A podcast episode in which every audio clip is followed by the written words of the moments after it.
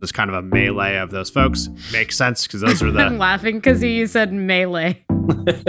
it's a melee. It's an attack of content. We're attacking with An content. attack of content. Okay.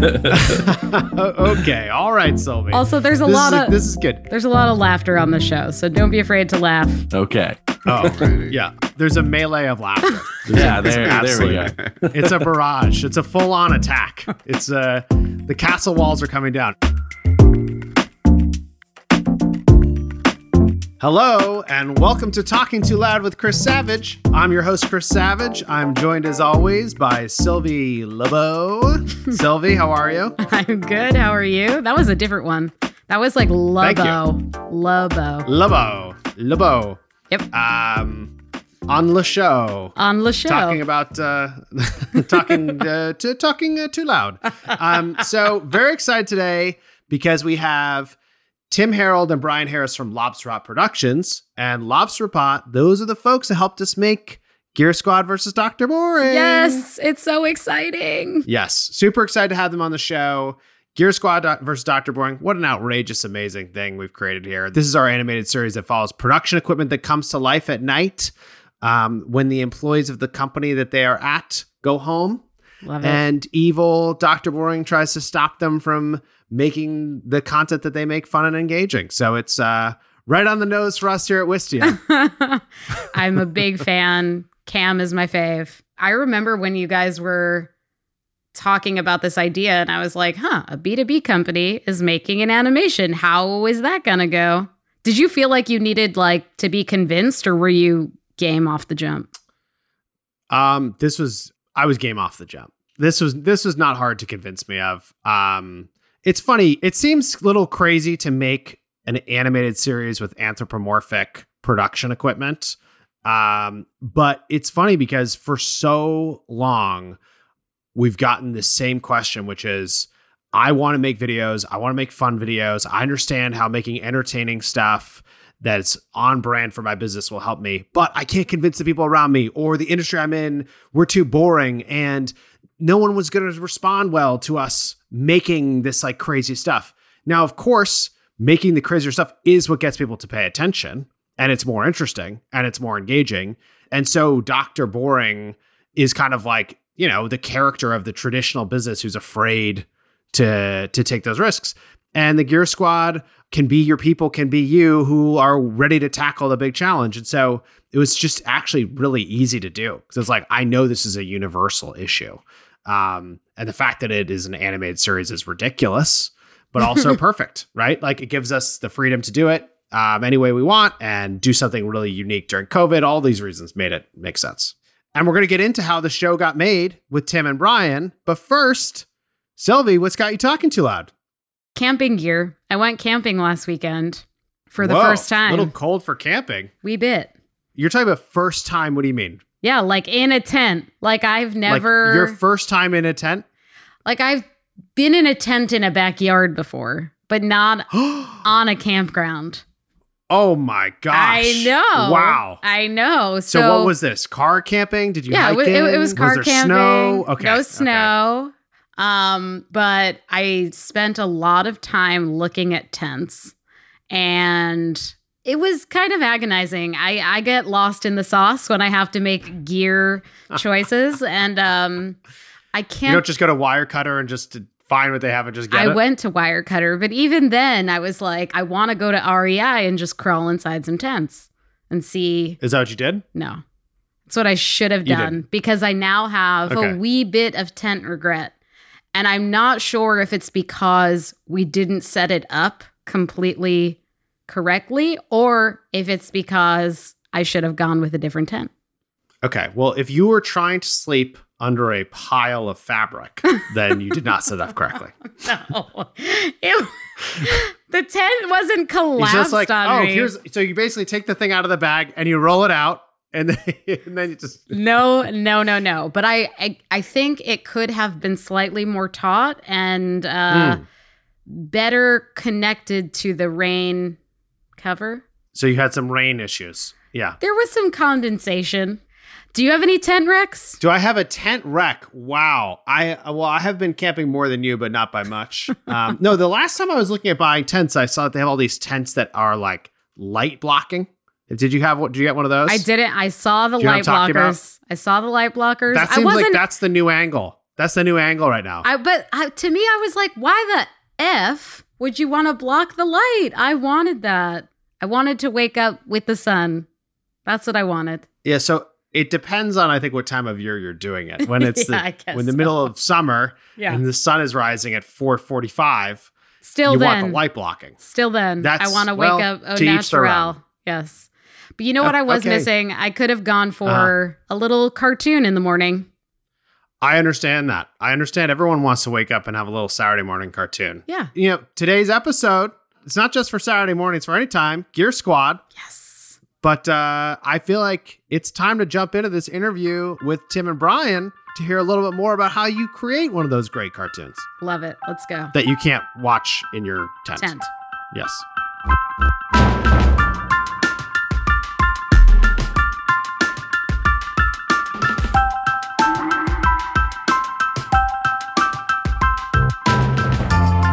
Welcome to Talking Too Loud. So excited to have both you, Tim, and you, Brian, here today. Thank you. How you. are you? Good, Great. good. Thank you for having us. Yeah, thank you. It's uh, great to be here. We're super excited that you're here. Um, obviously, we have an incredible project that we worked on together in, in Gear Squad versus Dr. Boring. And of course, we're going to get into that. But first, this show is called Talking Too Loud. It is called Talking Too Loud because when I get excited, I cannot control the volume of my voice. Um, as you could tell, as we are getting ready to record.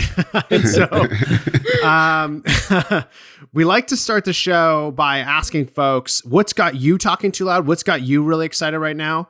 And because we have two of you here today, I think we'll start with you, Tim. What's got you talking too loud today? Ah, I think just being back in the world a little bit more. I think, uh, you know, having a vaccine in me and being able to uh, venture safely or more safely into the world. Uh, in general, that's that's all I'm thinking about now. Is uh, finally getting to see friends and stuff after a year and a half of not. Uh, so that that's where I'm at. yeah, that's amazing. I know the feeling. There's nothing like nanobots coursing through your veins. Exactly. Yeah. and now I'm magnetized too. So um, and what about you, Brian? What has you talking too loud right now? Oh, these days I've been pretty obsessed with pinball, like playing pinball and kind of messing around with like the inner workings of a pinball machine. Um, I live down the street from an arcade, and I've been lucky enough to be there when the uh, guy who owns all the machines comes in to maintenance them, fix them up, whatever. And uh, over the past couple of months, I've kind of been learning, observing, reading about how these things work, and just having like the experience to touch the inside of a pinball machine and then see that like there's something broken, we fix it, put it back together, and then get to play the game. There's something about that that's super fun. And uh, most recently, I've been going pretty hard on the Godzilla pinball machine and the Mandalorian. So that's Oh. been a lot of fun and uh, taken up a lot of my uh, free time after hours. That's awesome. And who makes those machines? So there's there's a bunch of different companies. Um, one of the bigger ones is Stern Pinball, and Stern, yes. Okay. they they did. Stern. Yes. Okay. okay, yes, of course, Stern. Yeah. Yeah. there's a bunch of them. Um, I'm from Wisconsin, and there's actually a company there. I think they're called Spooky Pinball, and they came out um, with a Rick and Morty pinball machine, a Halloween pinball machine, and they're they're just super cool. And to see the different companies and how they kind of approach them is um, is pretty fun. Yeah, we used to have the Metallica pinball machine made by Stern. Oh, yeah. Yep. No big deal. Uh, in the office for a while. And no, you I, did not. I had never you really- did? Yes, we did. Yeah, of course we did. Oh, I like that. I didn't know that.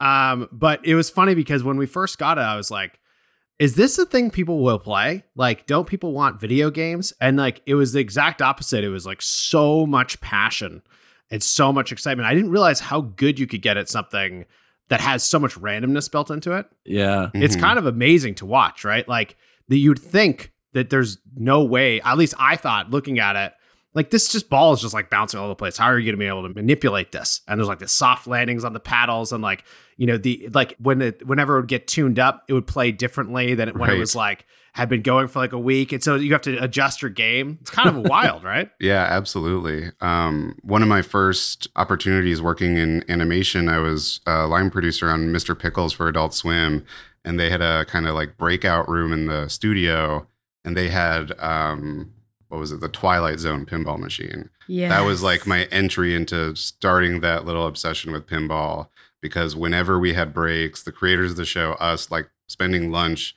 just playing this machine over and over because when it, you know they own it, um, it's on free play, so it Mhm. was you could just continuously play and you're not you know losing all your quarters. Yeah, I, w- I've been telling Brian for a while he needs to just buy a pinball machine because the amount of days he's like, I was at the arcade last night playing pinball, and I'm like, you probably spend like a quarter of your earnings each week on pinball. I've, I've started going with only ten dollars in my pocket and Yeah. uh, keep myself keep, keep myself to because I mean if you if you get good enough or lucky enough you can you know get some free games so that's what I try and bank on is put in a dollar and get four games out of it. Nice. Nice. Yeah. Well, it's everything's good in moderation. I'm glad to hear that it's a the ten dollar limit. That's that's Yeah. responsible of you. let's pivot to the obvious. The reason we're all here today. Um, let's talk about Gear Squad versus Dr. Boring. And um, for those listening, you've heard me talk about this. But if you haven't heard, Gear Squad versus Dr. Boring is this animated series that we just put out about production gear that comes to life um, at night when the uh, tech workers have left the building and evil Dr. Boring, their arch nemesis, is constantly trying to stop them from making the videos that they're making more fun. And it turns out Tim and Brian, who are here with us today, absolutely integral to making this series because they made it. and they're so that's always helpful. So thanks for being here, guys. yeah. Um, and I want to start with, you know, we've been getting questions. How does a B2B company do this? Why, like, why is a B2B company, you know, making an animated series? And we talk about it from like strategically why we're doing it and from a content marketing perspective why we're doing it. But from your perspective, what did this project look like to you? Like, here we come, Wistia, B2B video platform saying, like, hey, we're going to make this series. Like, what were your first thoughts and, and reactions to this? I mean, I think for at least the first month was a little in my own head confused about it. I was like, I was very game for it. Uh, you know, as a new animation company, our goal is to make narrative stuff and and uh, really cool traditional 2D animated narrative shows. Uh, and so Wistia Studios came to me and uh, with this idea that I loved, and uh, I felt like I hit the lottery as far as this project. And uh, I definitely I remember explaining it to one of my friends early on, and they're like, "Wait, what? Who?" Who is the audience? like, why are they doing this? Uh, but I think now that it's released, that same person was like, "Oh, I get it now. It's uh, it's awesome." And um, I think it's it's very cool of your guys' team to think so outside of the box as far as a way to market in this space. So uh, I love this project and it's very excited to work on it with you guys. I think for me there was a, a moment where I was I was trying to you know without googling so much what what Wistia is what business to business really is and reading uh, one of the early pilot scripts there was a moment where there was some dialogue and then it was just insert B2B joke here that uh, the Wistia Studios team had like put in temporarily because they're like okay this is a good opportunity for a joke we're just not there yet and I was like what is the joke going to be? And um, like Tim said, the team at Wistia Studios really brought the A game and helped us understand and um, got with the writers on getting that content across and starting to understand it more. It's it's pretty cool. Do you feel like the B2B humor is funny to you now? Like as as you get like more entrenched in it, or you still does it feel like alien? I I find it funny. I, I think a lot of it's still relatable, and I maybe it's because we're in uh, the media space, granted entertainment media, but one of my favorite jokes is uh, Cam is being talked to by Philip, a, a manipulative screwdriver who is trying to convince uh, Cam that she's not listened to. And she's like, "Well, we've got a daily stand up," uh, which is Yeah. I love that joke because I've been at many a companies where we have a daily stand up every morning, and uh, I don't know. So so stuff like that I think still rings true to me. I don't know. How did you feel about it, Brian? I, I was the exact same way. You know, I think the the kind of inside baseball jokes have really rung for me as something just like content wise I really enjoy. And um, seeing shows like this and like like BoJack Horseman, where it's all just like inside jokes about the you know film industry, TV industry, um, and so I thought you know a lot of that translated and. there were a couple things that I was like not too sure about, but then kind of after talking to the team, it's like, oh, and and then seeing the final version of it, it's it's hilarious. I still laugh every time when I watch some of these. I got I got to say I it took me a while to understand what a drip campaign was. Uh, that was a bit of a foreign concept to me. I read the first few scripts and then I watched the first episode like as you guys were sending roughs back and then it got farther and farther along. So I saw like the completed first episode and then I purposely did not want to watch the other ones because I wanted to experience it with everyone else. And watching it during that watch party was so ridiculous. And I was like crying. I was laughing so hard because so many of these jokes are just like it's it is so it's so hard to make a thing that's funny and on the nose and like actually educational. Like if you are in B2B and trying to figure out how to use video, like each episode can inspire you in a different way, which is really cool.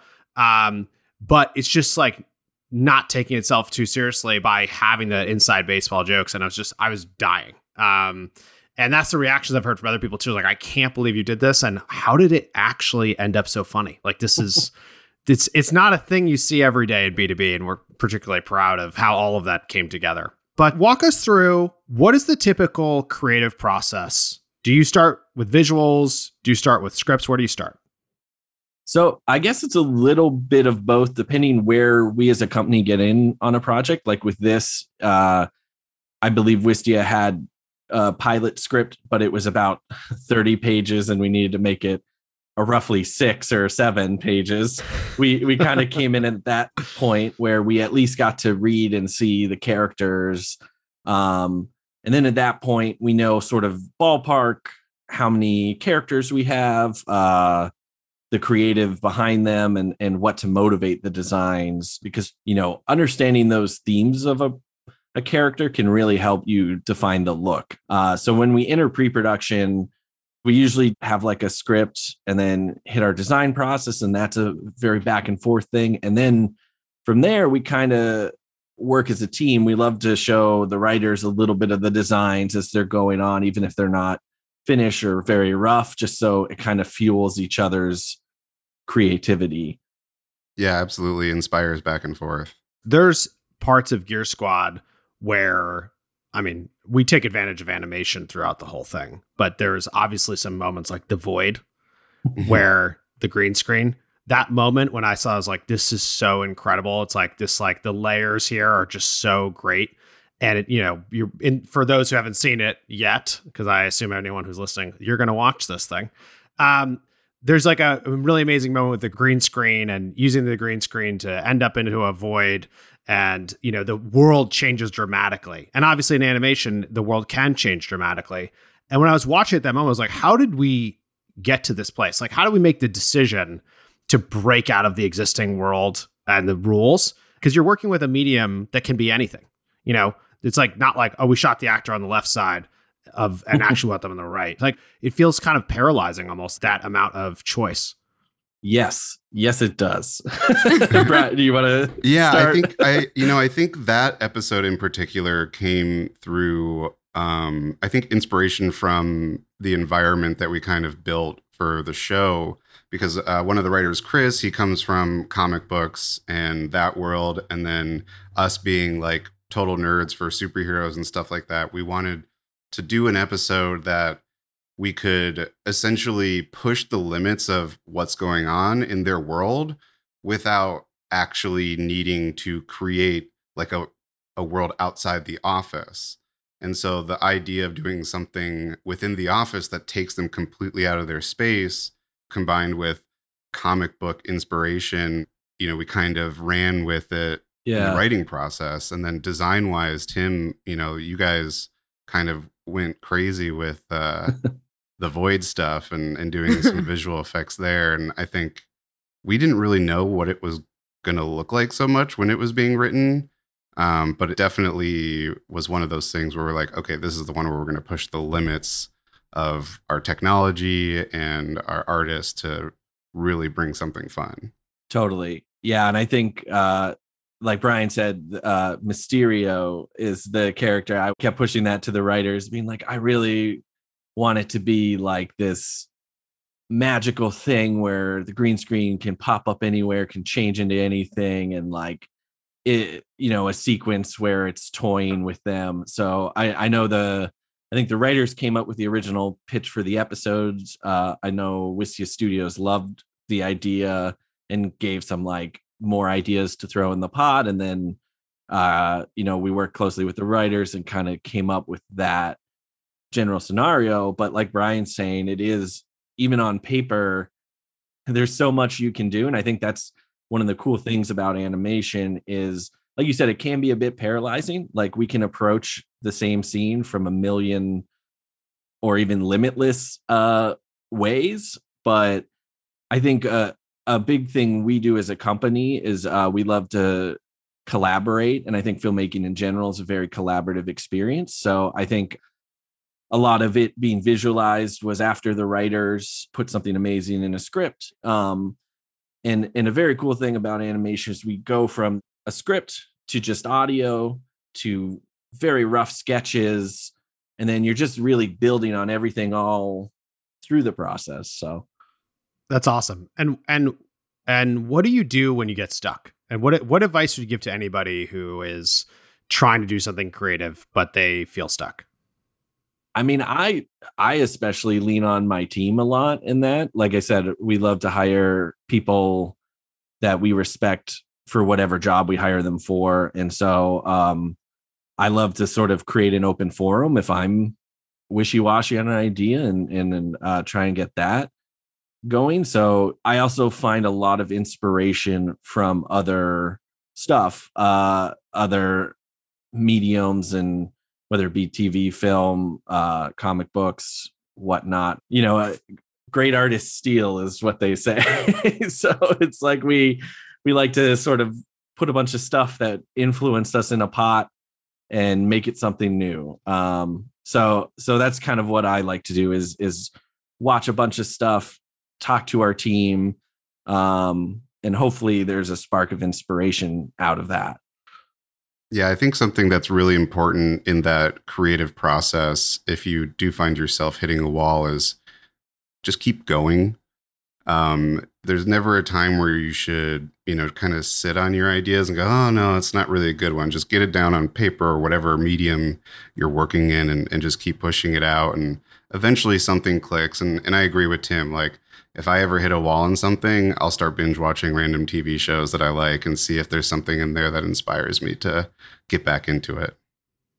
yeah, it seems like you're both you're both talking about using inspiration to help guide like your process, right? And saying like if I'm stuck, I need more inputs. I need other things that I know are good quality. I need to talk to people I trust to help me feel like to break through, right? Mm-hmm. Totally. Um, and it, it also it makes me think about risk taking because like you know this project is a good example of something that people have said to me. I can't believe you guys did this. How do you feel comfortable taking the risk? But within it, in every episode, in every moment, in every joke, like there's a ton of risks that are taken.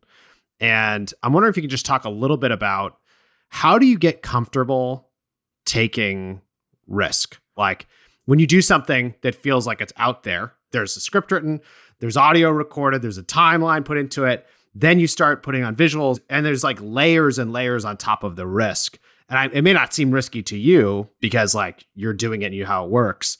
But I think a lot of these would be paralyzing to folks in the first place when they shouldn't be. I'm wondering if you could just talk a little bit about like how can people get comfortable taking taking a creative risk. Yeah, I mean, I think uh for me it's come through years of working and you know seeing those risks pay off. And so at a certain point I can trust my gut a bit and just hope it pays off. I think there's a lot of times where in the creative process I'm like, am I good at this? Am I am I like wasting everybody's time? Uh, I think a little bit of imposter syndrome, you know, and then it helps a lot to then remind yourself of your accomplishments and and the things that you have taken a risk on that pay off. And I also think it helps to again consult people on your team, see if it's working for them. I I think letting go of your ego of it too. It's like not every risk you take is gonna pay off, and it's not a personal slight of the audience to you if somebody doesn't laugh at a joke and and i also think it's fun because uh some risks that you take that you didn't think were going to be as successful tend to be super successful too. So at the end of the day i think it's trust in your gut but uh also again i think i i very much rely on our whole team um as a sort of weather vane in the storm you know? Um this whole process was absolutely terrifying for me. Uh, as as a production person, you know, I I came up in in animation um, in college, but mostly it was like in film school. So it was like just animation classes here and there. So like I'm not really an animator. And so going into projects um, as a younger person in production, I had no idea how these things work. And I could see like producers being stressed out and like, is this going to work? And um, i've seen over the years that that comes from like what tim is saying is kind of letting go of that ego and collaborating and trusting the people that you work with. And i think that was um, my biggest fear on on this project is um, you know tim and i developed this pipeline based on um, a completely different show and, and process. And we just kind of like went back and forth was like is this going to work and Tim would be like, yeah. And then he'd be like, okay, like schedule wise, like, does that work for like your end of things? And I would just, with some confidence, go, yeah, I think so. We can do that. And laying out that groundwork. I mean, we were mostly leaning on the creative. And, you know, a lot of my fears came from the back end process. I've always thought that the show is going to be great. I was just not sure, like, if we were going to make it fast enough or like, you know, pull it off. And, you know, we developed a hybrid animation process where we have traditional animation mixed with like puppeted animation and you cannot tell the difference from scene to scene and seeing that come together like that was a huge relief and i think those moments in your career is what gives you the confidence to kind of go into those scary situations I love hearing about that. And I know as you're talking, it was making me think about do your teams, like the team for Gear Squad, is that the same team exactly that you've used with other projects? Or are you plugging different people in and out? Yeah. Um, so Tim and I, we kind of come from different, I guess, like industry groups, kind of where you come up and people you work with. Mm-hmm. Of course. Yeah. And um, your crew. So, your crew. Yeah, exactly. And so I think crews. Yeah. this project, we were able to combine, I think, some of the best people from each side of where we come from and that's been good. And you know, now we're kind of building our own little lobster pot community of people. Yeah, it's not always the same team, but uh, Brian and I met on a show um, that we did for Quibi. Uh, may it rest in peace. Uh, R.I.P. Yep. R.I.P. And and uh, very short lived, but yes, R.I.P. yes, indeed. Um, but so we were doing 90 minutes of animation a week and had a huge team of 26 animators uh, that I hired for that show. So we had a huge Rolodex of talented people we've worked with. And then also uh, through our various previous careers, uh, Brian worked for years at uh, Shadow Machine, which is they do BoJack Horseman and Tuca and Bertie and a lot of stop mo stuff too. Um, so he comes from the more traditional side of it. And I was originally an editor and then editor, animator, VFX artist, and kind of came up that route, um, working with a lot of artists, both in TV and then digital. And so we did a lot of like uh, kind of indie filmmaking inspired stuff in digital because uh, the pace is very fast and and smaller teams, tighter turnarounds. So, like Brian was saying, kind of combining those two worlds of more traditional animators and then people who are from more the digital side in this quicker style of animation. Uh, we've assembled sort of our dream team. So you two met working on Quibi. Mhm. Have you met in person or have you only been on Zoom? We our show started in person. We we started in March. March 2020? Yeah. Yes. So Yes, we built an entire office with like 30 computers, desks, everything. Actually pulled off hiring 26 animators, which like there's a plethora of artists, but to find the ones that specifically knew how to use the character animator software because it's relatively yeah, that new. was probably tough. it was Yeah. a bit of a challenge, but you know, pulled it off. And uh, I think it was everybody's first day, like where we actually had like the entire crew of like 50 people in the office. And then they were like, all right, well, we're going to pack up your computers and send you home. well, that's nice you got to meet each other. Yeah. And then when did you start Lobster Pot? Uh, so I actually originally started Lobster Pot as a loan out company, um, which is what we do in the entertainment industry since everything's freelance. Um, I started it, Mhm. I believe it was August of 2020. We got renewed by Quibi for season two. And so going into that season, I changed my payroll over to be paid through the company. And so that was the okay. initial impetus. And then Quibi imploded about two weeks into our new season. Um, and then from there, I did a couple projects hiring contractors and working on some animated stuff. And, and that kind of became my goal was to build it into uh, an actual animation studio. Gear Squad was definitely the biggest project we had taken on at the time. And that felt great because I was able to bring Brian on, and Brian was able to help me scale up and design the show. And it was great because we had done this once together before. Uh, the company who Mhm. produced our Quibi show, they had an animation department that was way too small. So we had basically built a massive animation department from scratch before. So scaling up seemed like a non stressful endeavor as much as it can be non stressful for us.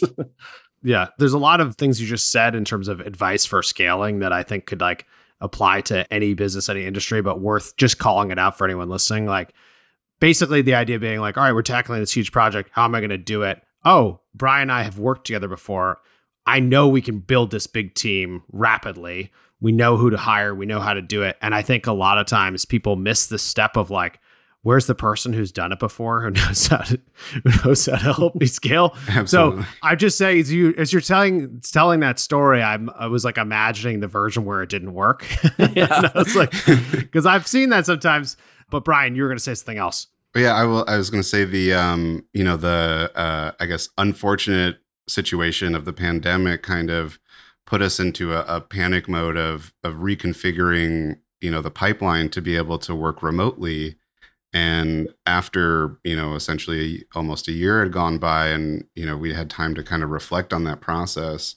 When Tim came to me um, saying that there might be a project on the horizon, and you know, it would need to happen um, kind of quickly, we just took everything we learned from that moment in time that we were panicking, and we're just like, okay, now let's like do the calm version of this. yeah. And, Yeah. and try not to make any of the missteps we made the first time. So, Yeah, I but it's I mean, I feel like that's the thing that so many of us went through was like we did things so rapidly to change and shift. And then it's like, well, what did we learn from that that we can take day to day? What do we learn from that that can change going forward, like our perception on like what it means to work together? And this entire project was remote, right? But I'm sure that there's probably benefits from that that you've gotten that have changed the process, I assume. Is that correct? Yeah, so about 90% of the show was done remote. Um, and then towards the back end of things, when we were in our heavy post process, um, we ended up getting a small group of people together, mostly for the fact that we just needed to transfer data quickly and to also have that creative feedback immediately instead of waiting for somebody to slack you back or waiting for a scheduled review. So, you know, there's tons and tons of benefits of working remotely. Um, but then once you do get back into an office, especially if it's a small, comfortable group, um, the, the benefits were huge. yeah, I think a big part of it too is uh, I'm a firm believer in work life balance, and I think it helps us and our artists get to spend time with their their pets, their significant others, their family, their friends, uh, and I think the ripple effect of that is huge in morale. Um, and obviously, there's a great effect of morale being in an office together and and a unspoken um, form of communication. Like I feel like in an office space, a lot of communication happens unintentionally and via osmosis, really. So going into a remote setting, I think there's a lot of advantages for people's home lives to be relaxed, but then you have to just be a lot more intentional with your communication lines, which was a big thing we learned in our first go around in remote. Uh, was just continually to learn how to open communication and get back some of that stuff you lose. Uh, but I think also another advantage is just, you know, we we all are in our most creative space. Like I feel in a creative industry, a lot of times you get pulled into an office and there's uh, bright overhead lights and uh, animators and creatives are very distinct people that need the warmth around them and their influences. So I think that's a huge advantage to working at home. I thought you were specifically talking about warm light versus harsh light.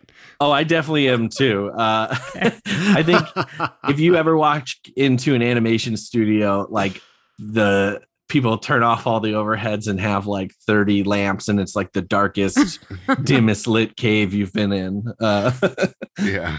Yeah when i first started working at uh, shadow machine they um, had just finished uh, a stop motion movie hell and back and the entire studio was blacked out. There was not a, a window there was no light coming in everything was covered in duvetine and it, it like slowly started to become more of like an office as they shifted from stop motion to 2D. But like those days where, you know, hot summer, bright days in California, and then you walk in the office at 9 a.m. and it's immediately pitch black. It's like, whoa. so disorienting. Okay.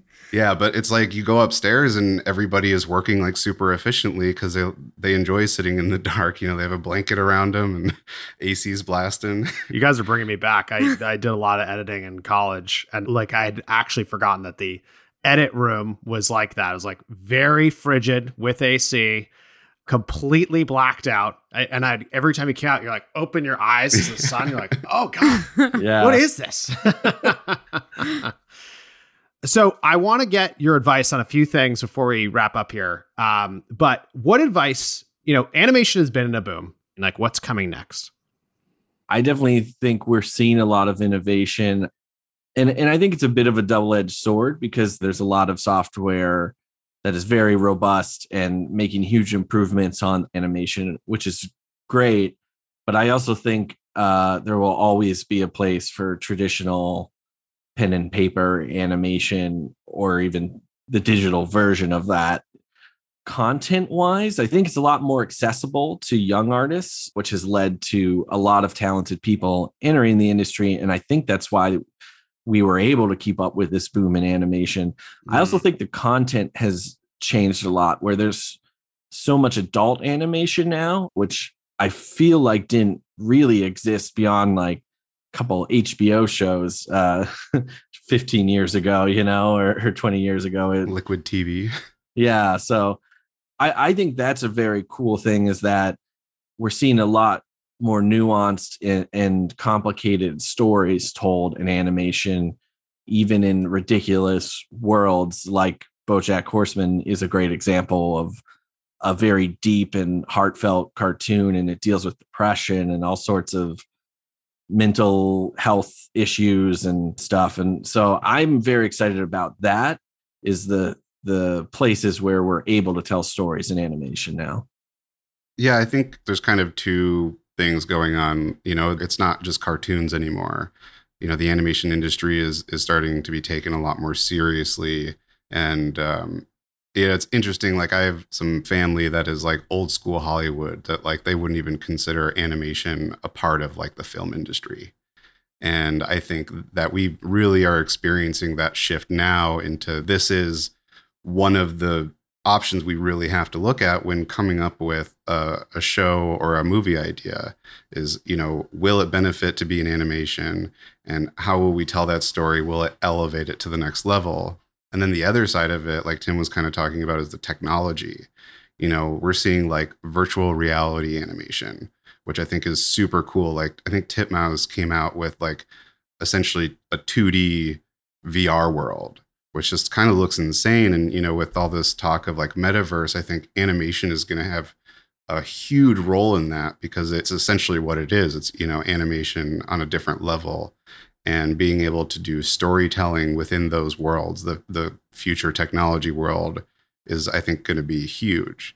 Um, one thing we're also seeing is like almost like the shift into taking video game stories and like seeing those kind of spin off into their own animated series like the league of legends thing that just came out is doing really well and i think all of these companies like fortnite and uh, epic i think they're seeing these opportunities to tell stories within their world and they can only accomplish that with animation so i think we're going to see a big boom in not just like content on Netflix and television and, and movies and stuff, but also within the other aspects of our life, like video games and surfing the internet. You know, TikTok is a huge thing right now.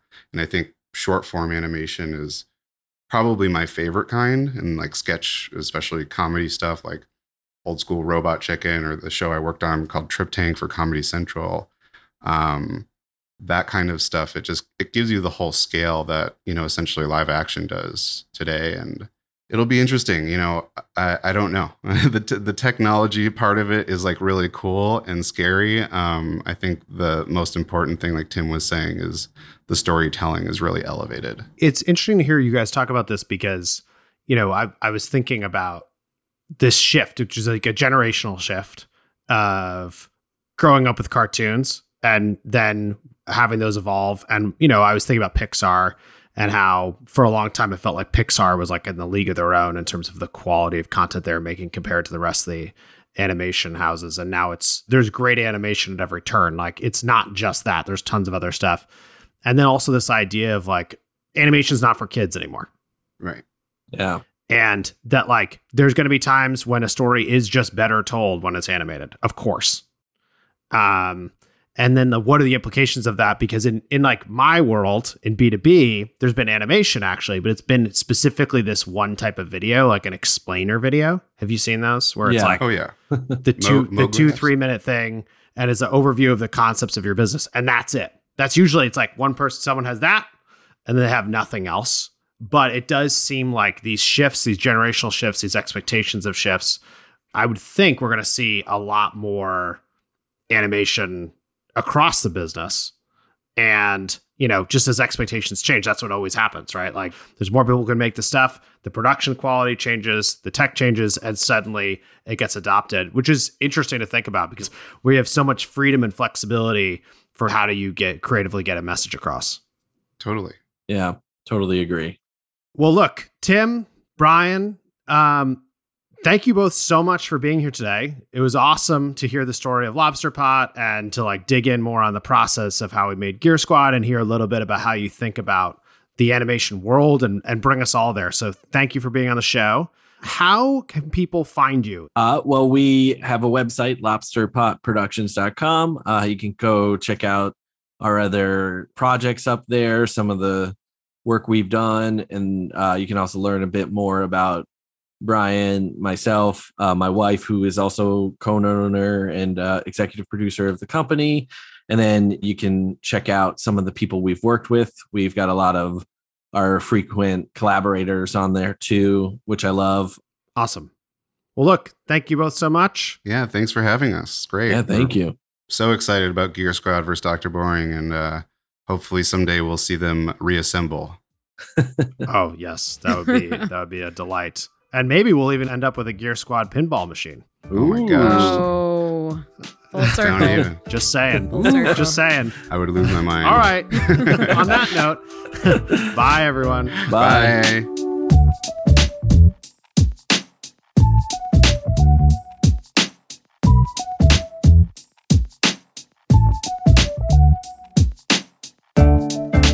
I know we just ended the interview with this, but I had not been thinking about the fact that there is generational change around animation and the fact that animation is for adults as well now too and there's that expectation. And it's funny i don't even know i i feel like is that just true with me? Is that true with wistia that we were able to make this animated series partially because everything around us has shifted? And like it didn't you asked me at the top like did this seem crazy to or to do it?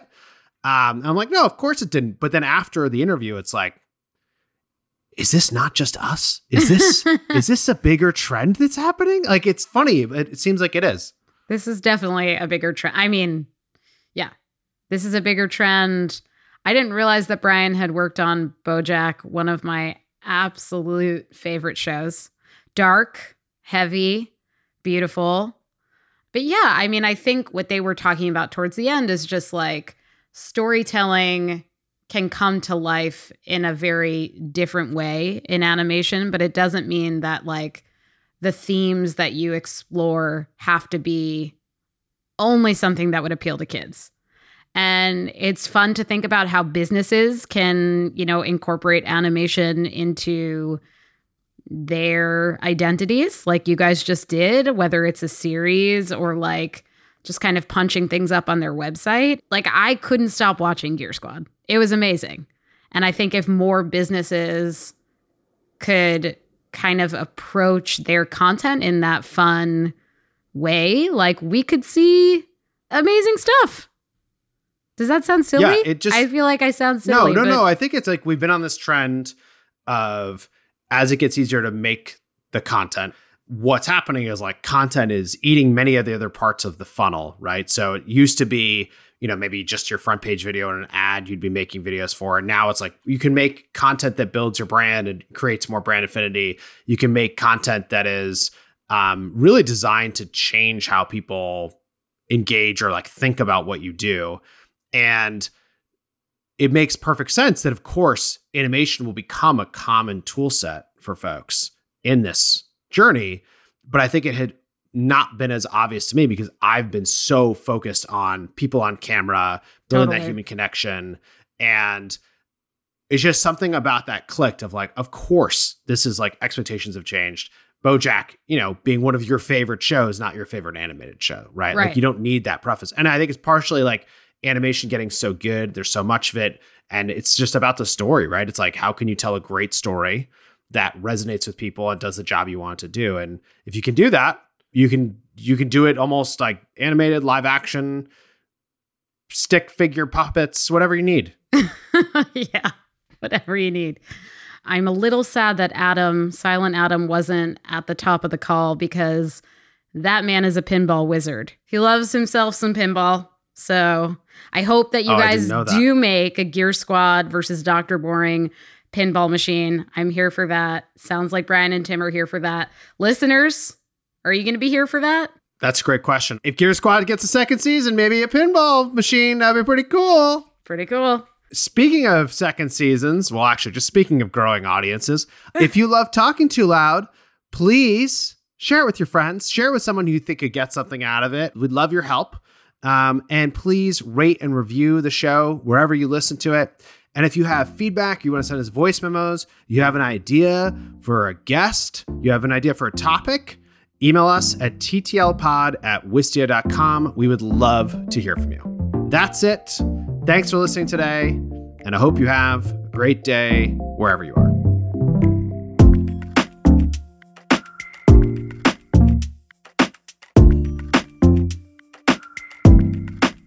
Talking Too Loud is brought to you by Wistia. Hosted by Chris Savage. Produced by me, Sylvie Lubau, along with Adam Day. Executive produced by Wistia Studios. This episode was mixed by Jarrett Floyd. Listen to Talking Too Loud wherever you listen to podcasts. And hey, rate and review us wherever you listen. And check out more content from Wistia Studios at wistia.com.